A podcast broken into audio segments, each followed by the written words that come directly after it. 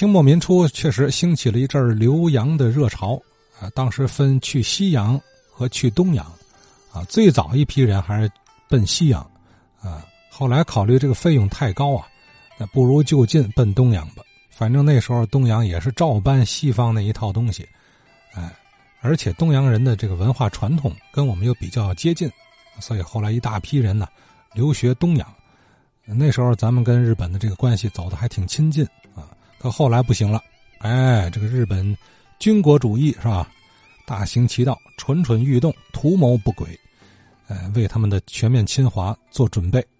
昨天张振海先生也讲啊，就是说河东区海河沿岸这个地块，理工楼立交桥下吧，在一九三七年以前，就有越来越多的聚集着许多日本株式会社。据他了解啊。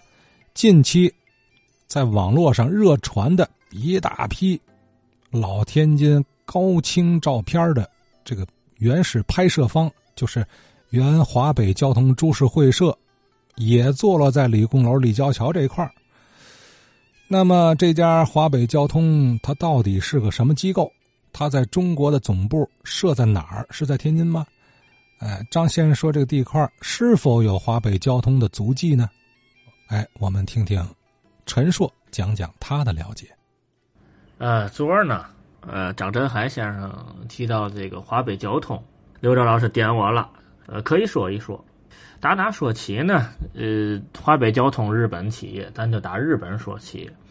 我呢，正好是二零一八年呢，呃，去过一趟日本旅游。那那回啊，除了买了一台这个专门扫底呀、扫描底片的这个扫描仪之外呀。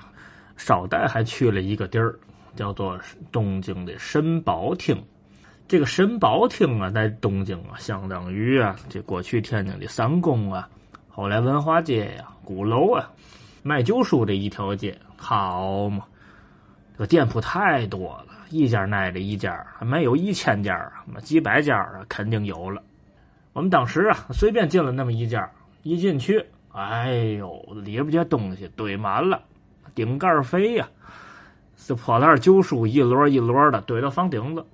这日本这老书啊，对咱中国人来讲有个好处，有一本算一本啊，全是汉字，那至少书名字咱能认得吧？光看这书名字我就看花眼了。里转了一圈，这门口堆了一摞，我一翻我一看，哦，都是啊，日本侵华战争相关的，随便翻翻吧，呃，什么都有。当时的日本兵的这日记呀，什么飞机大炮的使用手册呀，军队的规章条文啊，哎，什么都有。哎，怎么就那么巧？就在这一摞的破书里头，有那么一个小薄本绿色皮的。我抽出来一看，上头写了四个大字“华北交通”，下款写着“昭和十七年”呢，也就是一九四二年。我一看，嘿，太好了，得着吧。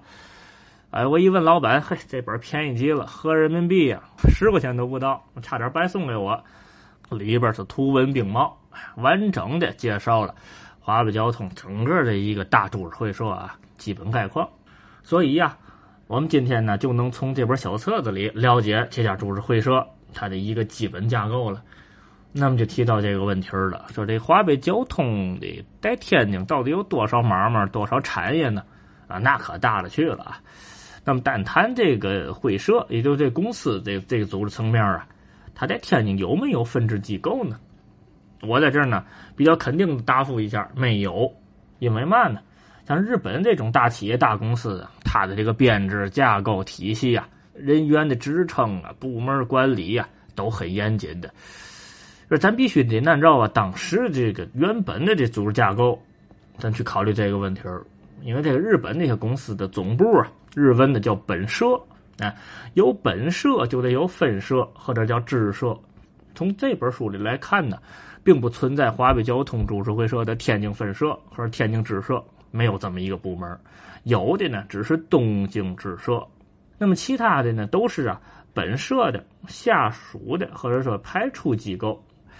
呃，本社这个层面的管理机构完全都在北京啊，天津没有。那么天津本地呢，从华北交通的这个体系来看呢，呃，都算在它这个投资事业里头。你比如说，呃，例如华北交通啊，在天津另成立了一家公司，叫做天津交通股份有限公司。这这家公司呢，是天津经营啊长途汽车、呃公共汽车的这么一个公司。后来也就东北角那个啊长途客运站啊，就就是那个，哎，这最早的啊，华北交通成立在天津成立的这个公司。还有呢，就比如说山海关汽水公司，哎，他也投资了。哎，所以说这个，你要说他这这公司层面这个组织架构联系呢，可能就这么点联系了。张振海先生说了，这理工楼桥下这一块，那这块算嘛呢？这这块是啊，华北交通的产业，但不是啊，华北交通的天津分公司所在。当然了，这个当时这大院里头肯定也有啊，火站呐、公事房啊，各种建筑肯定都有。但是啊，这个因为华北交通这个大公司铺的面太大了，呃，有这个铁路运输，有汽车运输，还有什么内河航运、港湾事业、警察局、医院、是学校、研究机构、观光设施，还有咱刚才刚头提这个啊投资事业，所以啊，铺的面太大了。它为嘛能那么大？因为啊，他日本呢，呃，基本也是属于啊空手套白狼。一方面是接收的这个原来中国政府的国有产业，二一个是接收的这个英美系统的央行的这个产业，哎，所以它就大了。呃，这提到了这个河东呃理工楼桥下这一块，这算在哪里头呢？算在他这个呀港湾事业的项目里头。他这里写了啊，昭和十四年六月份，昭和十四年呢，也就是啊一九三九年。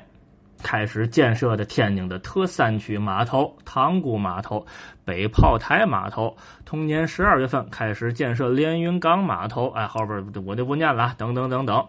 也就是说，到了一九四二年吧，呃，华北交通所辖全中国啊，一共有六处港湾码头，其中啊，除了这个连云港以外，剩下五个码头都在天津。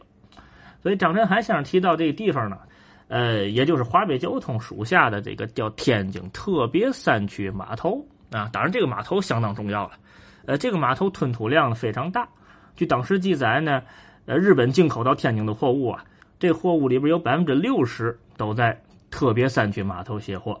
所以说呀，华北交通主要的是在这个呃李公楼桥下这一块呢，啊，产业还挺大。但是呢，你只能说它的这个港湾事业。